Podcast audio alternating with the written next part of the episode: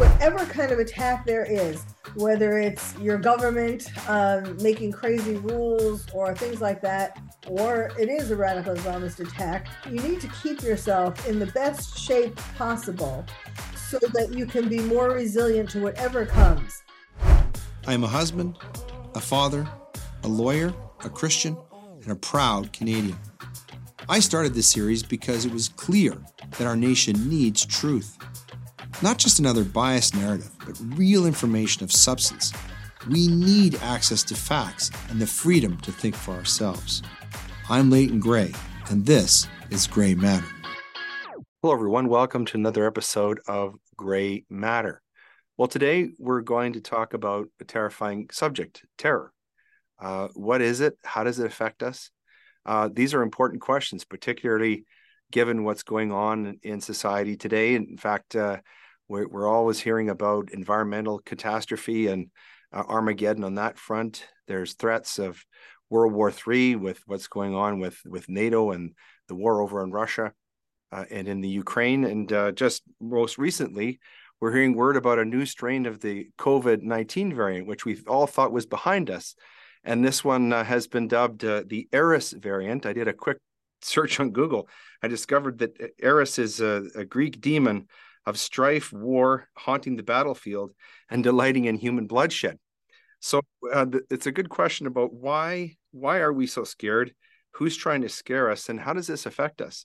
And so we thought it would be a great idea to have somebody on the program who knows a lot about this, who's an expert in the sort of the psychology of terror and and how it impacts people, uh, both adults and children. Her name is Dr. Carole Lieberman. Thanks for coming on the show today. It's a pleasure to have you on as our special guest. Well, thank you right? So um, Dr. Carole is uh, she's known as America's psychiatrist. She's a board certified Beverly Hills psychiatrist. She's a best-selling author. We're going to talk about especially about a couple of her books uh, today that are featured on our reading list. Um, she's also uh, been very much um, a public figure in terms of being on on television. She's been on Tucker and Laura Ingraham and uh, Newsmax. Uh, she's been on the Oprah Show, Today Show. Uh, so she's very well known and um, and uh, also very well respected. And uh, so we're excited to have her on the show. Before we dive into uh, the the the the topic at hand, of course, as we always do, we've got a few framing aphorisms to set up our discussion. Uh, the first one is from uh, a, a person named Yoko Ito, who wrote that if we destroy human rights and rule of law in response to terrorism, they have won. Uh, the second quotation is from a very well-known author and a uh, uh, unfortunately a book that's that's very well known now. Uh, it's George Orwell in 1984. He wrote, "The object of terrorism is terrorism. The object of oppression is oppression. The object of torture is torture. The object of murder is murder. The object of power is power. Now do you begin to understand me?" And lastly, from an American commentator, Bobby Kennedy, who once wrote, the, the big threat to America is the way we react to terrorism by throwing away what everybody values about our country a commitment to human rights. America is a great nation because we are a good nation. When we stop being a good nation, we stop being great. So, uh, Dr. Carole, I'd like to start off with uh, perhaps a discussion. If you could give us maybe um, a thumbnail sketch of of uh, because you've written so much about it and talked so much about it in your in your books and your discourse um, but maybe the concept of terror itself, as as you've studied it, um, in, in a psychological sense, and also uh, most people think that they have an understanding. Most people, like me, think we have an understanding of what PTSD is, but we mm-hmm. probably don't. And so that's something that maybe we could get a, a more uh, a more clear and concise uh, understanding of what that is. Could you talk about those concepts, uh, just maybe by way of setup? Well, first of all, you know, terrorism is um, the use of um, force, the use of, um, of strategies to manipulate people by terrorizing them, uh, such that you get your political or socio-political um, agenda met. Uh, and that's sort of a generic way of looking at it. Now, when 9 11 happened, maybe I can start that way. When 9 11 happened, um, I well, I'm born and bred New Yorker, but I was living in California by the time 9/11 happened, And um, my heart, though, is still in New York. And so that really uh, had a profound impact on me. You know, seeing uh, New York destroyed, of course, then the Pentagon and the Pennsylvania Fields and so on. And um, I it it uh, resonated with me in terms of realizing that this was something that for my lifetime and probably many lifetimes to to come after that uh, that is going to be the number one problem that we are facing that america is facing and that of course most of, much of the world is facing. Right. And i'm talking about radical islamist terrorism mm-hmm. in particular. So we you know in america and i i don't know uh, if it's this way in canada but in america a lot of people have gotten complacent and thinking ah you know look we haven't heard from them in a while and you know it's it's okay. Um but that is so not the truth. And so when when 9-11 happened just to go back to the beginning uh, that i became you know what i now call the terrorist therapist. I have it trademarked. So um because uh, because the idea was and is to help people not only get over 9-11 which is still affecting all of us today but um, also to prepare to become more um, more prepared more stronger physically and psychologically more resilient for the future you know the future attacks and so on mm-hmm. and um I don't know if you know I don't know if exactly what the um, current case is in Canada, but uh, here, you know, we we are more in at risk today. America is more at risk today than uh, from a, a 9-11 type attack or any kind of terrorist attack than we were before 9-11 why, why do you say that dr Carole? that's because um, it starts out with the fact that that we are so complacent and we're not you know um you know see something you know the uh saying probably you have that in canada too if you see something say something. Right. Well, people aren't looking anymore you know they're not expecting to see anything. And but in the meantime first of all we have a president president biden who is really being the the white house is really being ruled biden is just the puppet puppet and it's really being ruled by Obama. And Obama is the president who opened America up to um, be more vulnerable to terrorism than any other president.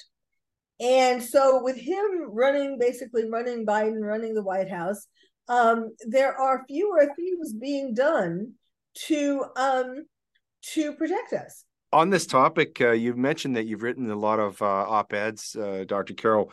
One of them that I read, which sort of ties in with 9 11 or might, I'm interested to hear what you have to say about this, is this orange air hellscape uh, is dangerous to your psyche and not just your body. And of course, this came about because of the situation where we had these these uh, large scale forest fires in Canada, the smoke and everything yes. was going down into into the the eastern seaboard of the United States and uh, it just had this sort of hellish sky. And my understanding is that um, you wrote about it because it raised uh, maybe the, the the the the specter and was reminiscent of 9-11 is that right? And you talked about the psychological impact. You want to you want to explore that a little bit?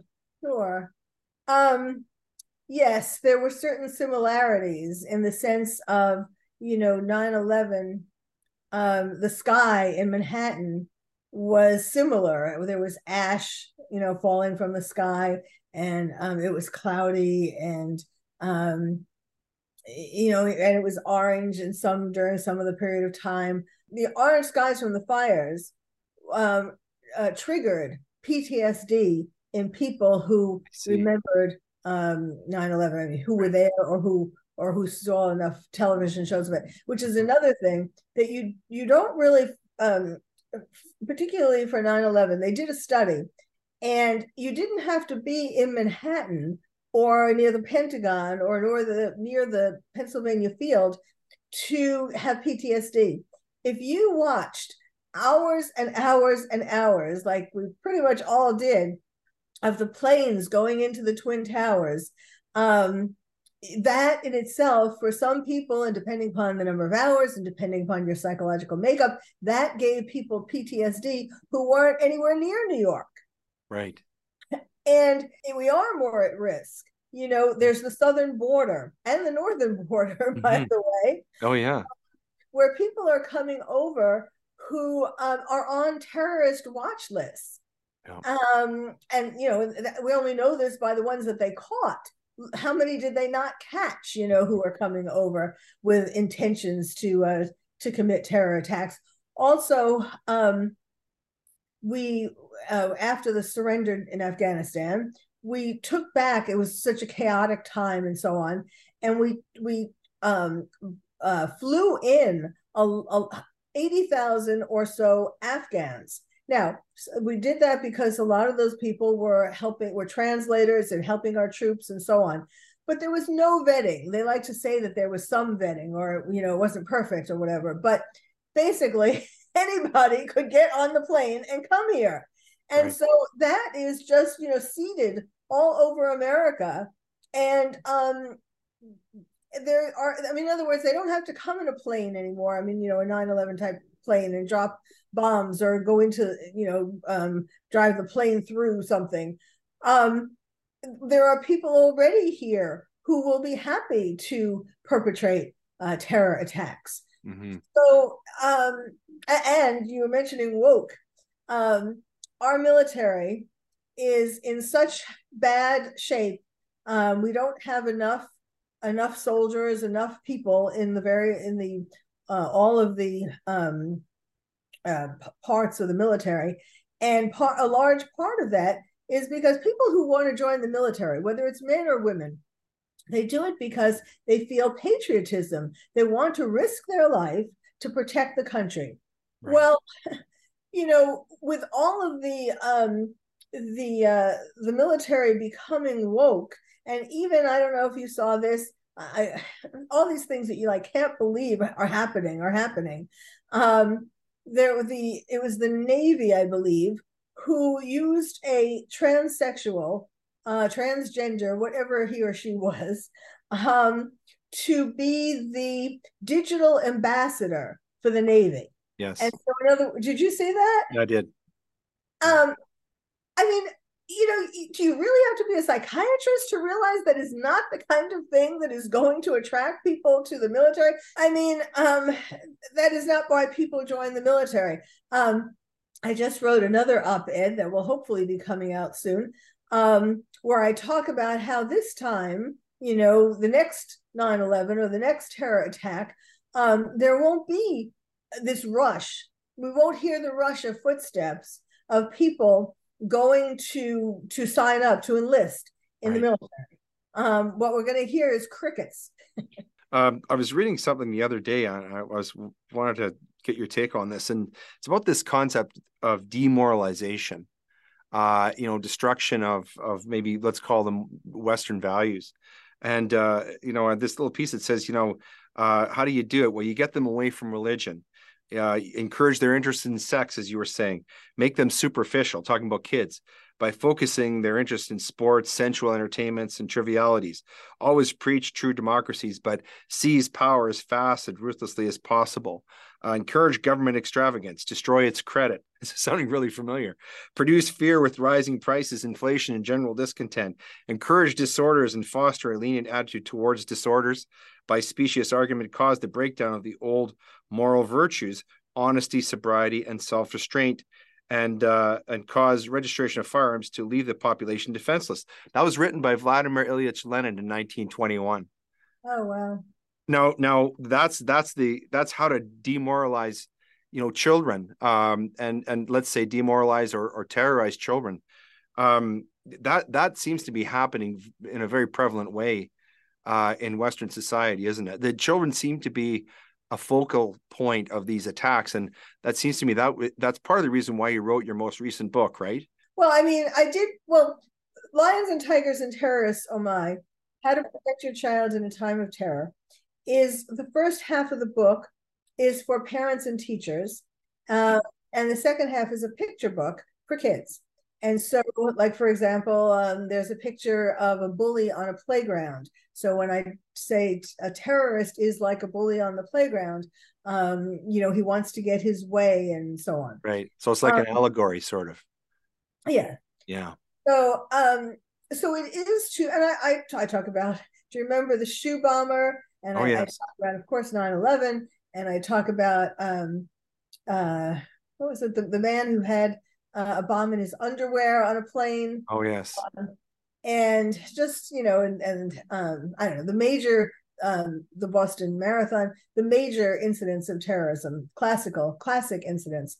Um, but you know, when I wrote that, which actually was not that long ago, uh, but at that time it wasn't as obvious at least not to me, um, how just how much danger we're in from our own government in terms of the things that you were reading and right. how prevalent all these things were and how you know really um, like for example in the schools with the teachers trying to get kids to be any gender but the gender they were born with or the sex they were born with right um, and you know that um these things started i mean we're kind of seeing it more now because i think because of the lockdowns that parents got to see some of what the kids were learning.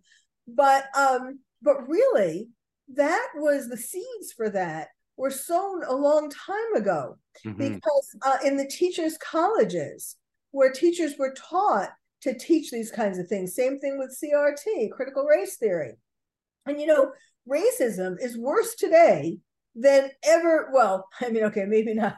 I guess it was pretty bad when they were slaves, but yes. I mean, in modern times, um, it is worse today than it has been for uh, decades. Yes. Um, because it's it's causing little kids don't think about the color of someone's skin. You know, they go to a playground and they just if somebody if another kid wants to share their toy or smiles at them or something like that, you know, that could be a friend.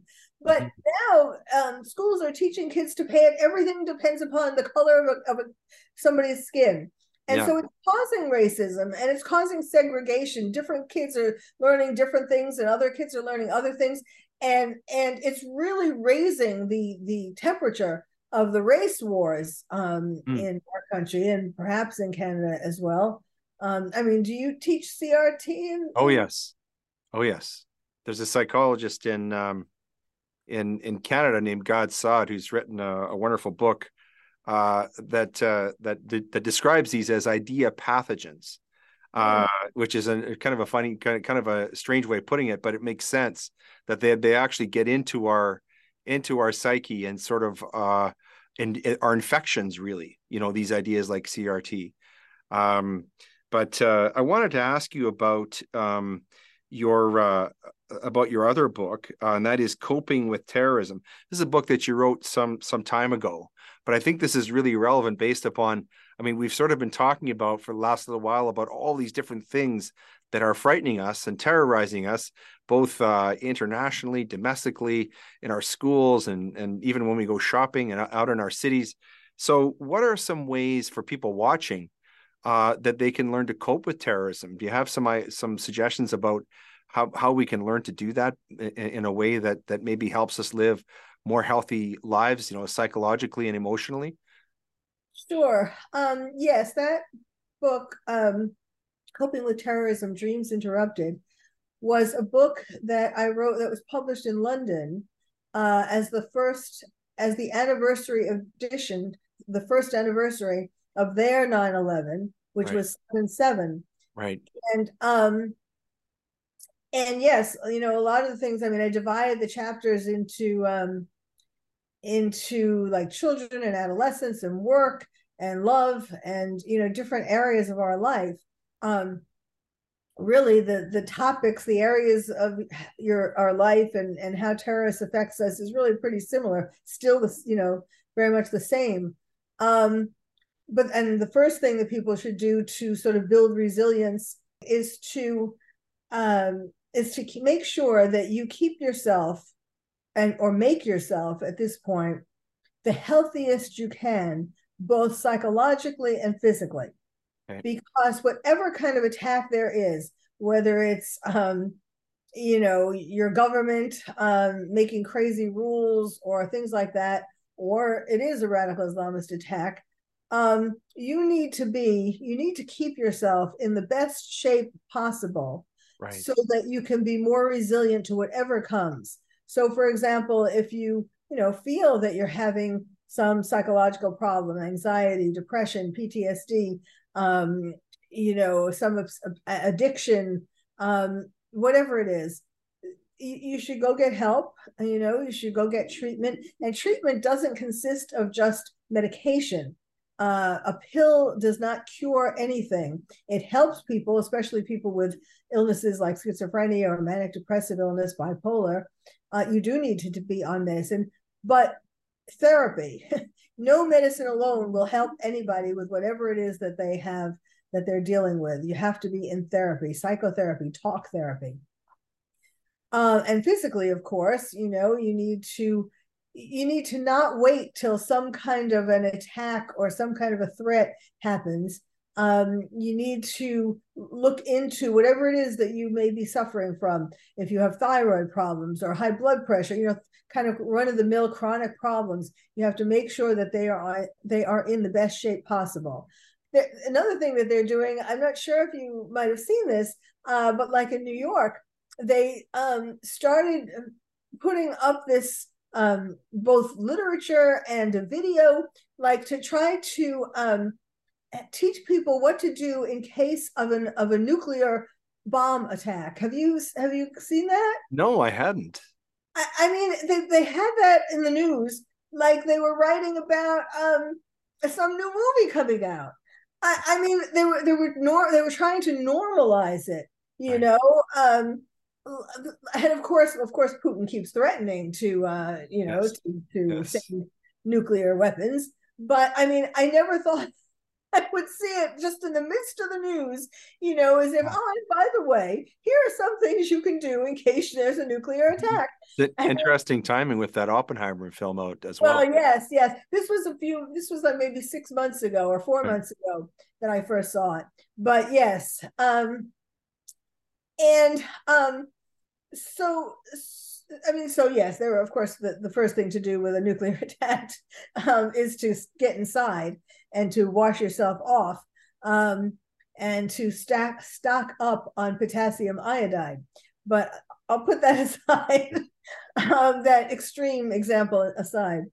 But um, the other thing is, of course, for ch- in regard to children, is that you need to get children to talk about and express their feelings about whatever kind of terrorism would you know you want to look at. Like for example with radical islamist terrorism um, you need to like for example kids after that happened were um, were playing like uh, playing with an airplane making making an airplane go all around like playing that they were terrorists because they wanted to identify with the aggressor you know to be the strong person the brave person or you know to not be the victim uh, things like that. And um but you need to get kids and even if it's just other kinds of things like what we've been talking about that are terrorizing whether it's uh, a teacher try, trying to convince you to change your sex or gender um or you need to and you know the problem is that the dinner uh dinner table discussions, you know, that used to be the time that everybody would sit down to dinner in a family and you would ask, you know, how was your day today? And how was school? And, you know, did, why did Sally pull your pigtail? or, you know, I mean, I know I sound like I'm stuck in the, uh, you know, um, you, you must know uh, Norman Rockwell. The oh, of course. Of course. Okay. Yeah. So, you know, that used to be America.